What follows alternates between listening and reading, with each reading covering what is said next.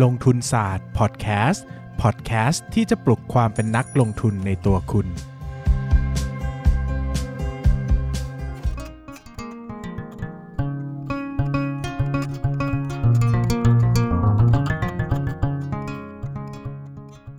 สวัสดีครับ ยินดีต้อนรับเข้าสู่รายการลงทุนศาสตร์พอดแคสต์รายการที่ที่จะชวนทุกคน อะไรนะ มีความพัฒนาความรู้ด้านการเงินและการลงทุนไปด้วยกัน โอ้ย ช็อตมาแล้ว ใครช่วยมาแยกล่างผมเป็นสองล่างในการทำสองพอดแคสต์หน่อยนะฮะ ก็ เออเอออะไรอะบ้าไปแล้วอะ งานเยอะอะ ผมงานเยอะมากเลยคุณผู้ฟังผมใกล้บ้าแล้วอะ ผมน่าจะเป็นบ้าไปแล้วแหละอะวันนี้เราจะคุยคุยกันในเรื่องการลงทุนแบบความเสี่ยงต่ำกำไรสูง เออ หลายคนเคยได้ยินไหม น่าจะเคยได้ยินถ้าอ่านหนังสือเล่มหนึ่งมาแล้วนะครับ ก็เป็นเรื่องของดันโด investor นะฮะ ก็ก็จริงๆผมไม่ได้รีวิวหนังสือนะครับ ก็จะพูดถึงแนวคิดหลักการเลยแหละ เอาอย่างนั้นดีกว่านะครับ การลงทุนแบบความเสี่ยงต่ำกำไรสูงนะ มันก็เป็นเรื่องของแนวคิดการลงทุนแบบหนึ่งที่เขาก็บอกว่าเอ้ยแบบลงทุนน่ะแบบต้องกำจำกัด downside risk แต่เพิ่ม upside risk หมายถึงว่าเขาก็จะมองว่าเฮ้ยถ้าลงไปจากเนี้ย ลงได้อีกไม่มาก แต่ถ้าขึ้นอย่างเงี้ยจะขึ้นได้อีกมหาศาล เช่น อะ downside ไม่น่าจะต่ำกว่า 20%แต่ upside น่าจะเป็น 100%แบบเนี้ย ส่วนใหญ่เขาบอกว่าดันโดนะวิธีการลงทุนแบบดันโด investing เนี่ยคือต้อง 1 ต่อ 10 เช่น ถ้า downside ไม่ถึง 10 upside ควรจะ 100อะไรอย่างเงี้ย แต่ถ้าบอกว่า downside ตัวนี้เยอะอาจจะ 20 แปลว่า upside ควรจะมีถึง 200 นะ อะไรอย่างนี้นะครับ ซึ่งมันก็เป็นวิธีการที่ฟังแล้วดูแบบโอ้โหวิเศษวิโสมากเลยเนอะทำได้จริงเหรอ เออมันสามารถทำได้จริงๆหรอกับแบบ เขาเรียกว่าอะไรกับกับกับตลาดหุ้นจริง ๆอะ่ะมันจะมีหุ้นอย่างนี้ให้เราซื้อหรอนะครับ ก็ก็มีครับแต่ก็หายากนะครับ คือต้องเข้าใจว่าการลงทุนแบบดันโดเนี่ยมันคือการใช้ความพยายามเป็นพิเศษมากๆนะครับ เพราะว่าเราจะต้องตามหาหุ้นที่มันดีมากๆจริง ๆ ซึ่งถ้ามันไม่ดีเราจะต้องไม่ซื้อ เข้าใจปะดังนั้นนะบางเดือนบางหลาย ๆ เดือนเราอาจจะไม่ได้ซื้อหุ้นเลย ถ้าหุ้นยิ่งแพงยิ่งซื้อไม่ได้เลย เพราะว่าระหว่างการเติบโตเป็นร้อยเปอร์เซ็นต์ถ้าร้อยเปอร์เซ็นต์สองร้อยเปอร์เซ็นต์ดังนั้น คือถ้าหุ้นมันไม่ได้ถูกจริง หรือว่าการเติบโตไม่ได้ดีจริงอะไม่มีทางเลยที่เราจะได้ซื้อหุ้นเหล่านั้นอะเพราะว่ามันมันเป็นการลงทุนแบบดันโดไงหมายถึงว่าถ้าเราลงทุนแบบปกติโอเค เราเป้าหมายตั้งเป้าหมายผลตอบแทนปีละ 10%ถ้าเราเห็นหุ้นตัวหนึ่งมีอัพไซด์สัก 20 เราก็น่าสนใจแล้วก็อาจจะซื้อถูกต้องไหมครับ แต่ถ้าเป็นดันโดเนี่ยคือเขาไม่ทำนะเขาก็อาจจะซื้อแบบ รอไปซื้อแบบตู้มใหญ่เหมือนอารมณ์แบบฟาดต้องได้โฮมรันอะไรประมาณนั้นนะฮะดังนั้นเนี่ยถามว่าทำได้ไหมมันก็ทำได้นะครับ ซึ่งถามว่าไอ้โดยเนื้อหาใจความเนี่ยมันเหมือนกับการลงทุนแบบอื่นไหมผมว่ามันก็เหมือนกันนั่นแหละนะครับ มันก็ต้องไปดูที่ growth นะครับ มันต้องไปดูที่ quality นะมันต้องไปดูที่ valuation นะครับ แต่ดันโดเนี่ยจะต่างกับคนอื่น คือมันจะค่อนข้าง fix เรื่อง valuation เยอะ ก็คือว่าคือเราไปมองที่ valuation ว่า downside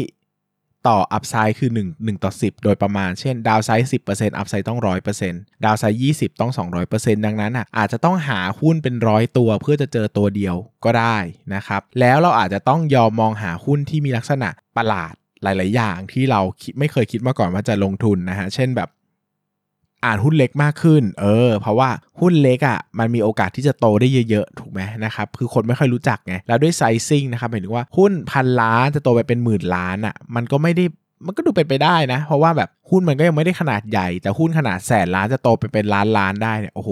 impossible มากเลย ถูกไหมมันยากมาก คือมันต้องใช้ระยะเวลายาวนานกว่าจะโตได้ขนาดนั้นอะ ดังนั้นเนี่ยคือถ้าแบบ อะ เรามาดูกันว่าแบบโอเค CPO จะโต 10 เด้ง เอออย่างเงี้ยกับหุ้นเล็กจะโต10เด้ง ผมว่าความเป็นไปได้มัน แตกต่างกันมากโห CPO 10จะโต10 เด้ง GDP ประเทศชาตินี้ต้องเป็นเท่าไหร่ถูกต้องไหมครับ มันจะต้องใหญ่ระดับประเทศไปเลย หรือไม่ก็ไปต่างประเทศแล้วก็ success ยิ่งใหญ่มาก ในขณะที่ตลาดหุ้นตัวหุ้นตัวเล็กๆอะ่ะมันโตมา 10 เท่าอะ่ะบางทียังไม่เป็นผู้นำตลาดด้วยซ้ำอะ่ะคือยังไม่เป็นอันดับหนึ่งในอุตสาหกรรมเลยแต่ก็แค่ว่าเออเขาโตจากตัวเล็กๆ ฐานเล็กๆ แค่นั้นเองอะไรเงี้ยนะครับดังนั้นดันโด investor เนี่ยมันพูดถึงการมองหาหุ้นที่ความเสี่ยงต่ำกำไรสูงเนาะซึ่งโดยทั่วๆไปอะไอ้หุ้นไอ้สภาวะตลาดปกตินะหมายถึงตลาดปกติทั่วๆไปเนี่ยจะเจอหุ้นแบบดันโดเนี่ยมันจะต้องเป็นสภาวะที่หุ้นเติบโตดีมากๆเออหรือว่าหุ้นนอกสายตาหุ้นมามืดแบบนี้เป็นไปได้ แต่ถ้า แต่ถ้าอยู่ในสภาวะตลาดที่ตกต่ำย่ำแย่นะครับ เช่นช่วงโควิด -19 วิกฤตนู่นนี่นั่น การจะดันโดกับหุ้นใหญ่เนี่ยถือว่าเป็นอะไรเป็น strategy ที่คุ้มค่าเออนะเพราะว่าหุ้นใหญ่เนี่ยเวลามันลงไปถึงจุดหนึ่งอะมันจะมี valuation เป็นเบสค้ำไว้ มันจะลงต่อไม่ค่อยไหวแล้วนะมันแบบแน่นมากนะครับ แต่อัพไซด์เยอะนะครับ เช่นเราเห็นหุ้นใหญ่หลายตัวก็ขึ้นเป็นร้อยเปอร์เซ็นต์ในช่วง โควิด -19 ที่ผ่านมานะครับ เราก็เห็นได้ว่าจริง ๆ แล้วมันก็มีระยะเวลาของตัวเองเหมือนกันว่า ถ้าอยากลงทุนแบบความเสี่ยงต่ำกำไรสูงเนี่ยนะฮะก็ต้องหาหนึ่งคือถ้าตลาดปกติต้องหาหุ้นเยอะๆ อ่านหุ้นเยอะๆ มองหาหุ้นเยอะๆ นะครับ แต่ถ้าตลาดไม่ดีอันนี้ก็ต้องมองหุ้นใหญ่ที่ลงมาเยอะๆหลักการมีแค่นี้เองนะฮะง่ายมากแต่ทำยากเพราะว่า คือเราต้องสู้กับความเย้ายวนของตลาดด้วยว่าเฮ้ยตัวนี้ก็ upside สามสิบเปอร์เซ็นต์แล้วนะไม่เอาหรออะไรเงี้ยนะครับมันก็จะยากนิดนึงอะเออแต่หมายถึงว่ามันก็เราอาจจะไม่ต้องทำดันโดทั้งพอร์ตก็ได้ก็อาจจะมีเงินไว้สัก10%กันไว้ว่าโอเค ถ้าฉันเจอดันโดฉันจะฟาดเต็มที่กับเงินสดก้อนนี้ หมายถึงว่าสมมติว่าโควิด -19 ลงมานะเราก็ อะเราก็บอกว่าแบ่ง 50%ไว้ลงทุนทั่วๆไปก็ได้ กับอีก 50%นี้ขอแบบ home run อะซื้อตีเมื่อ home run เท่านั้นคือต้องเข้าเป้าสุดๆ ถึงจะซื้อแบบนี้ก็ทำได้เหมือนกัน ผมก็เคยทำครับก็แบ่งกันไปว่าเฮ้ยเราไม่ได้ absolutely ร้อยเปอร์เซ็นต์ขนาดนั้นก็อะค่อย ๆทำไปว่า สัดส่วนส่วนหนึ่งแล้วก็เป็นแบบนี้อีกส่วนหนึ่งแล้วก็เป็นแบบนี้นะครับ ต้องดีแคลร์นิดนึงว่าคำว่าความเสี่ยงต่ำเนี่ยนะครับ ความเสี่ยงต่ำเนี่ยไม่ได้แปลว่า ไม่ไม่ไม่ได้แปลว่าราคาหุ้นจะไม่ลงนะเออหลายคนบอกความเสี่ยงต่ำอะไรทำไมหุ้นมีความเสี่ยงต่ำด้วยเหรอ มันจะมีคำว่าความเสี่ยงกับความไม่แน่นอนอ่าความไม่แน่นอนเนี่ยมันจะหมายถึงว่าความไม่แน่นอนเชิงราคาก็คือโอกาสที่ราคาหุ้นจะขึ้นขึ้นลงลงแต่ความเสี่ยงเนี่ยมันพูดถึงเรื่องของโอกาสที่จะสูญเสียเงินนั้นไปตลอดการ ก็คือจะเจงกระบงแบบถาวรนะครับซึ่งหุ้นความเสี่ยงสูงเนี่ยก็จะเป็นหุ้นที่แบบมีแบบ ลักษณะไม่ชัดเจนนะมีแนวโน้มไม่ชัดเจนนะครับ ว่าอนาคตจะเป็นอย่างไรจะเติบโตดีหรือไม่อะไรอย่างเงี้ยนะครับ ก็ก็เป็นไปได้นะครับ แต่ถ้าเป็น แต่ถ้าเป็นหุ้นที่เขาเรียกว่าอะไร แต่ถ้าเป็นหุ้นที่มั่นคงถาวร ดูว่าอัตราการเงิน อัตราส่วนการเงินดีนะครับ มีพื้นฐานการเงินที่แข็งแกร่ง ไม่น่าจะล้มจากภาวะเศรษฐกิจหรือปัญหาใดๆเลยนะครับ แบบนี้เนี่ยก็ถือว่าเป็นความเสี่ยง ต่ำแต่ความไม่แน่นอนสูงใช่ไหมอย่างโควิด -19 น่ะหุ้นหลาย ๆ ตัวก็ลงหนัก แต่ถามว่ามีมันน่าจะเจงไหมหุ้นเนี้ย ก็ไม่น่าจะเจ๊งหรอก ไม่น่าจะถึงขั้นเจ๊งนะ แต่ถามว่าความไม่แน่นอนสูงไหมความไม่แน่นอนสูงครับ ก็คือโอกาสมันหุ้นขึ้นสวิงขึ้นลงเยอะ ดังนั้นเนี่ยหลักๆ เลยก็คือความเสี่ยงต่ำความไม่แน่นอนสูงเนี่ยจะเป็นโอกาสที่ทำให้เราได้ซื้อหุ้นที่กำไรดีนะครับ เพราะว่าถ้าความเสี่ยงต่ำความไม่แน่นอนต่ำด้วยราคามันก็ไม่ลงมาให้ซื้อไง ดังนั้นมันต้องซื้อช่วงหุ้นในช่วงวิกฤต หรือไม่ก็ไปดักซื้อหุ้นที่จะเติบโตดีดีมากๆในอนาคต ซึ่งไปซื้อหุ้นที่ตีมากๆในอนาคตก็ยากในแบบหนึ่งเพราะต้องวิเคราะห์ได้เฉียบขาดแหลมคมมาก แต่ถ้าจะมาซื้อชุนหุ้นในช่วงวิกฤตก็ต้องยากอีกระดับหนึ่งก็คือ 1 ต้องเจอเรื่องของการต้องถือเงินสดไหมต้องรอวิกฤตไหมแล้วก็จะต้องเขาเรียกว่าอะไรจะต้องมีจิตวิทยาที่แข็งแรงในการซื้อไหมอะไรเงี้ยนะครับมันก็เป็นความยากไปคนละแบบกันนะครับดังนั้นเนี่ยอันนี้ก็เป็นภาพรวมของการลงทุนแบบความเสี่ยงต่ำกำไรสูงนะฮะก็แนะนำว่าใครที่สนใจนะก็ก็ ก็ลองเอาหลักไปใช้เลยก็ได้ หมายถึงว่าจะซื้อหุ้นเมื่อดาวไซริสต่ออัพไซริสหต่อ10เช่น ถ้าดาวไซสิบต้องโตได้ร้อยแต่ต้องแบบเป็นจริงนะ หมายถึงว่าเรามีตัวเลขชัดเจนว่าเราคิดยังไงอะไรบ้างไม่ใช่ว่าแบบโอ้โหมโนล้วนๆเลยแล้วก็ซื้อไปเรื่อยเปื่อยนะครับว่าต้องบอกว่า base case คืออะไร best case คืออะไร worst case คืออะไร แล้วก็ เทียบ worst case กับ best case กันนะ จากราคาปัจจุบันว่ามัน 1 ต่อ 10 หรือเปล่า ถ้า 1 ต่อ 10 ก็ซื้อ ยากมากครับ แต่ก็มีจริง ๆ นะ บอกว่าจริง ๆ ไอ้ downside downside สิบ upside ร้อยผมว่าผมว่ามีอะผมว่ามีก็อย่างโควิด -19 ที่ผ่านมาก็เจอกันเยอะแล้วว่าคือหุ้นบางตัวที่ผมเจอผมว่ามันลงแล้วไม่เกินอีก 10%หรอกนี่ก็ PE 15 เท่า 13 เท่าแล้วนะอะไรเงี้ยมันไม่มันไม่ไม่ ไม่ไปกว่านี้หรอกอะไรอย่างเงี้ยอะไรอย่างเงี้ยแต่แบบโอ้ขึ้นได้เป็นร้อยนะ จุดนี้อะไรเงี้ยเอออันนี้มันก็เป็นมุมมองมุมมองละกันนะครับอะวันนี้มาฝากไว้ประมาณนี้นะตอบคำถามหน่อยครับเอาไอเดียจากไหนมาทำคลิปได้ทุกวันครับเนี่ยเออเริ่มหมดแล้วอะขอไอเดียหน่อยสิไม่ค่อยจะมีไอเดียแล้วอะ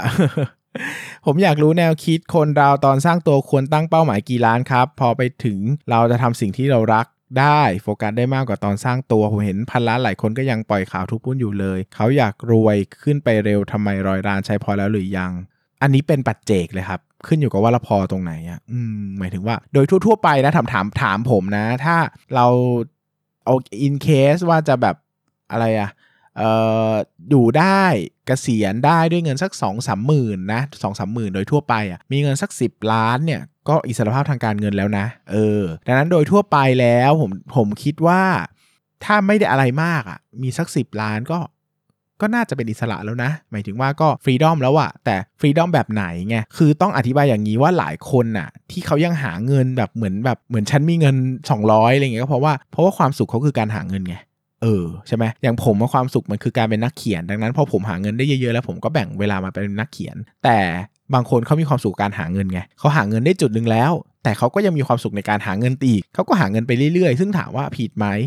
มันก็ไม่น่าผิดนะหมายถึงว่าเราสามารถมีของสะสมเป็นตุ๊กตาได้ เป็นเกมได้เป็นหนังสือได้เป็นรถได้ทำไมคนบางคนจะมีของสะสมเป็นเงินไม่ได้ เออเนาะผมว่ามันก็เป็นสิทธิ์ของเขาเหมือนกัน แต่ไอการที่โอเค ปล่อยข่าวทุบหุ้นเนี่ยผมว่ามันก็ เขาอาจจะก็ยังอาจจะยังไม่พอจริง ๆ ก็ได้ หรือว่าเขาอาจจะพอแล้วแต่เขาเป็นคนนิสัยแบบนี้ก็ไม่รู้เหมือนกันนะ อันนี้ก็แล้วแต่คนแต่ผมก็รู้สึกว่าก็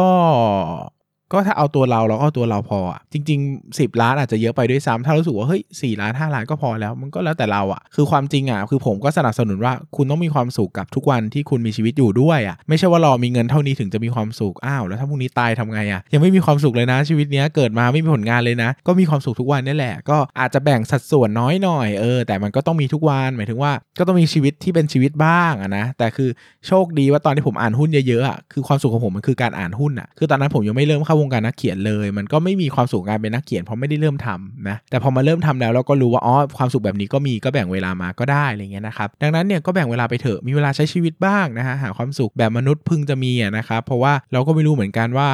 ว่าชีวิตมันจะยาวนานแค่ไหนอย่างเงี้ยแล้วก็ไปตั้งเป้าหมายว่าจะ 5 ล้าน 10 ล้านจะประสบความสำเร็จแล้วจะพอแล้วอ้าวถ้าไป 10 ล้านตอนอายุ70ทำไงอะแปลว่าโอ้โหจากวันนี้ถึง 70 จะไม่มีความสุขเลยหรออะไรเงี้ยก็มีความสุขนั่นแหละมีความสุขไปเรื่อยๆ มีความสุขกับทุกวันอะนะครับก็ทำงานด้วยหาเงินด้วย แต่ก็ต้องมีความสุขมีเวลาผ่อนคลายตัวเองเหมือนกันนะครับก็ weight น้ำหนักให้ดีอะเออผมว่ามัน มันทำได้แหละ คนเราสามารถหาเงินไปแล้วมีความสุขได้เหมือน tap dancing to work อะเคยได้อ่านหนังสือของวอร์เรนบัฟเฟตต์ไหมไม่ใช่หนังสือวอร์เรนบัฟเฟตต์เป็นหนังสือที่พูดถึงวอร์เรนบัฟเฟตต์ว่าเออแบบเต้นรำทำเงินอะเป็นคนที่แบบมีความสุขการไปทำงานทุกวันอะไรอย่างเงี้ยนะครับอะ เนื้อหาวันนี้ประมาณนี้ครับ เพราะว่าไอเดียหมดอย่างที่น้องเขาถาม หมดแล้วจริงๆอะช่วงนี้ไม่รู้จะพูดอะไร ตื่นเช้ามาก็งงงงจะพูดพอดแคสต์อะไรดีน้าอะไรอย่างเงี้ยนะครับ ก็ใครมีไอเดียก็แชร์ไว้ได้นะฮะ ส่วนใหญ่ก็พูดไปเกือบหมดแล้วว่าเออ มันก็ไม่รู้จะพูดอะไรแล้วส่วนใหญ่ถามเรื่องประเมินมูลค่าหุ้นก็เดี๋ยวรอเรียนในเลคเชอร์ละกันนะครับสำหรับวันนี้ขอบคุณทุกคนมากครับ สวัสดีครับ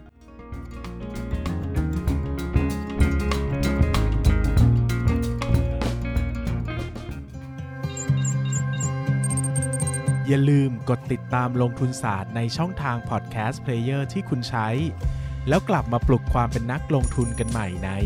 ลงทุนศาสตร์พอดแคสต์